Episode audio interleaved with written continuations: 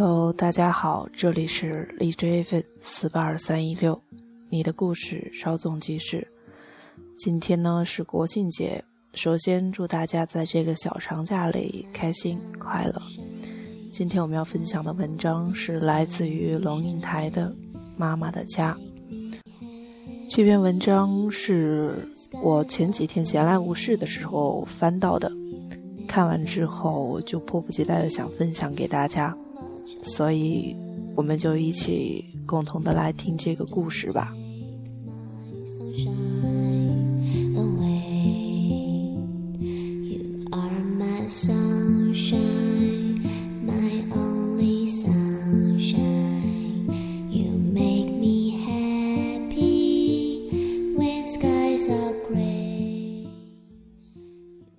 妈妈的家，龙应台。三个兄弟都是五十多岁的人了，这回放下了所有手边的事情，在清明节带妈妈回乡。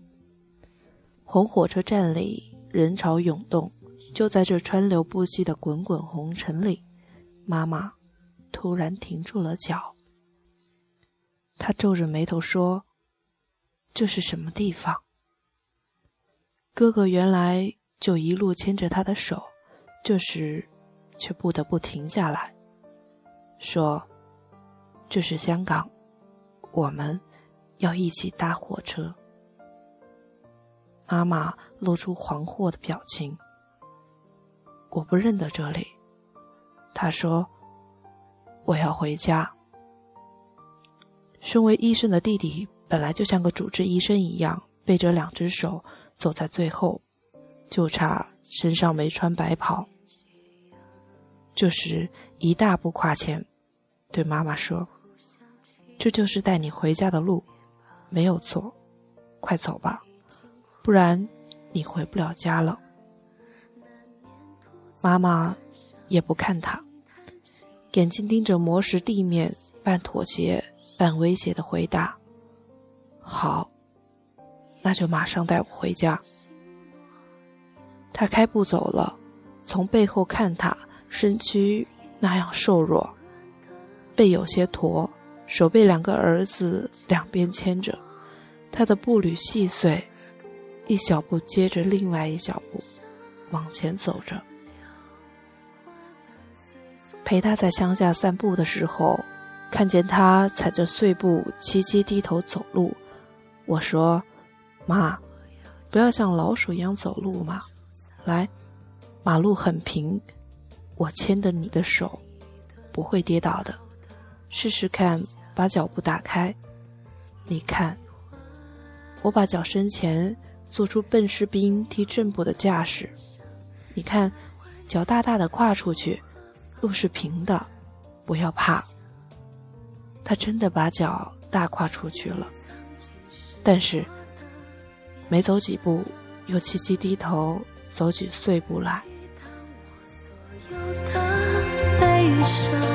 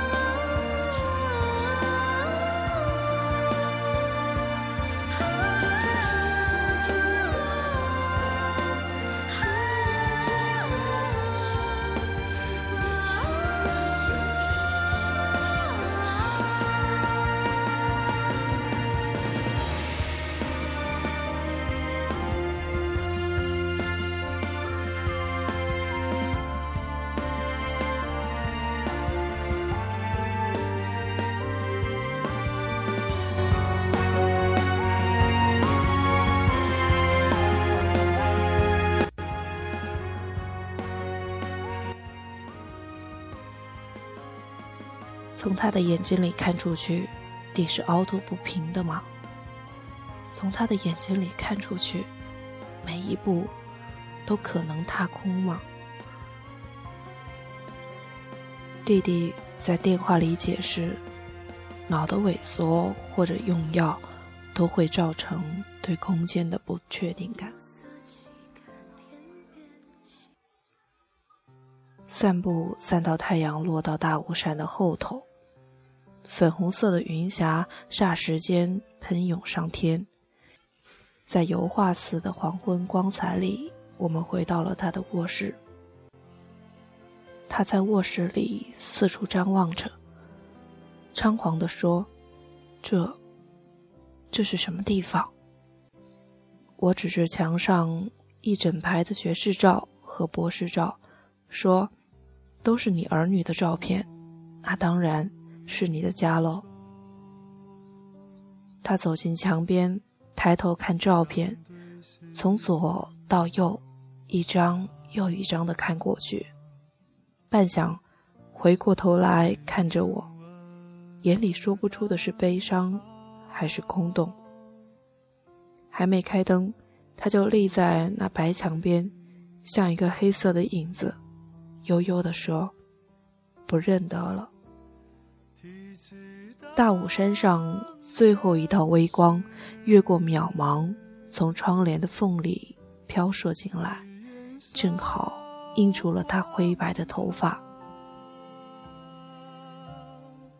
火车划开了，窗外的世界迅疾地往后退，仿佛有人没打招呼就按下了电影胶卷的快速倒带。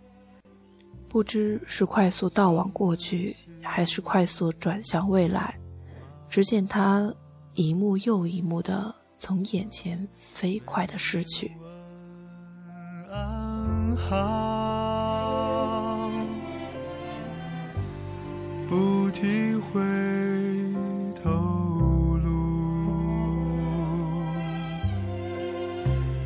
提起当年事。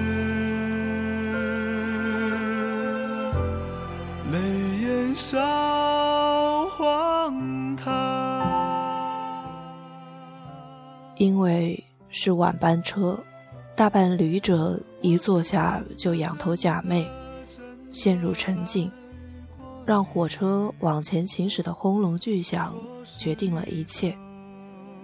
妈妈紧抓着前座的椅背，颤颤巍巍地站了起来。她看了看远方，一纵列的座位伸向模糊的远处。他转过身来看往后方，列车的门紧紧地关着，看不见门后头的深浅。他看向车厢两侧窗外，布帘都已拉上，只有动荡不安的光，忽明忽暗，时强时弱。随着火车奔驰的速度，像闪电一样打击进来。他紧紧抓着椅背，维持身体的平衡，然后他开始向前走。我紧跟着，亦步亦趋，一只手搭着他的肩膀，防他跌倒，却见他用力地拨开我的手，转身说：“你放我走，我要回家，天黑了，我要回家。”他的眼睛里分明的蓄满了泪光，声音凄切。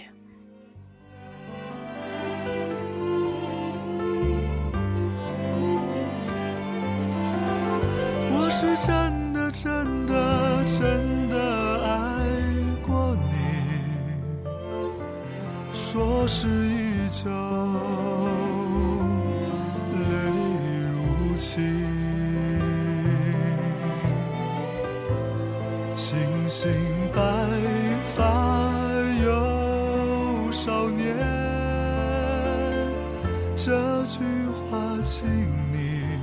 放在心底，不要告诉任何人你往哪里去。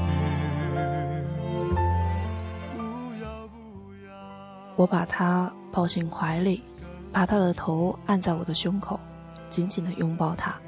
也许我身体的暖度可以让他稍稍安心。我在他耳边说：“这班火车就是要带你回家的，只是还没到，马上就要到家了。这是真的，真的。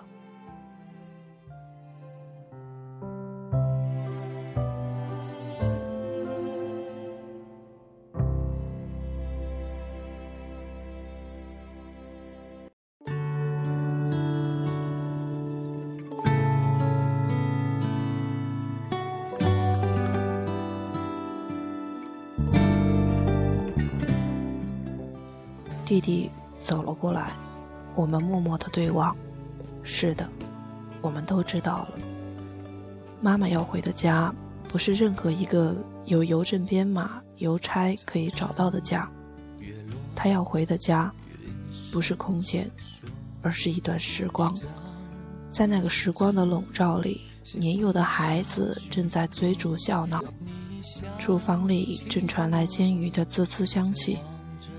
丈夫正从她的身后捂着她的双眼，要她猜是谁。妈妈就是那个搭了时光机器来到这里，但是却再也找不到回程车的旅客。面对一杯青涩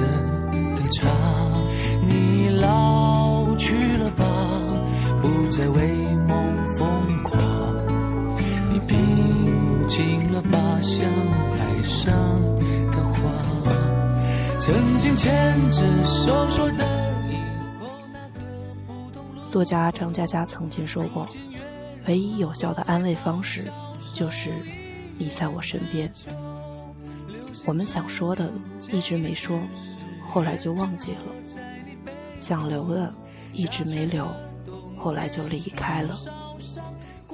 所以。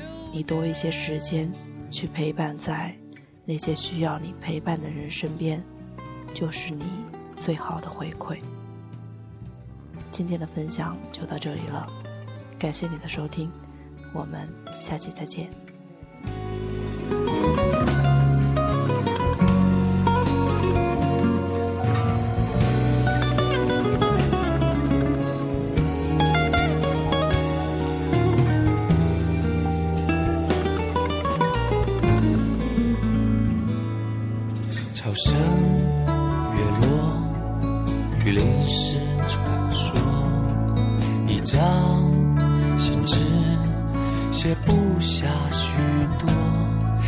你想起的我在望着什么？你张开的双手在等什么？你想我吧，在某一个刹那，你正面对一杯青涩的茶。你老，在为梦疯狂。你平静了吧，像海上的花。曾经牵着手说的以后那个普通路口，如今月如沟，海棠消瘦一叶知秋。流星只听见一句誓愿，就落在你。背后下雪的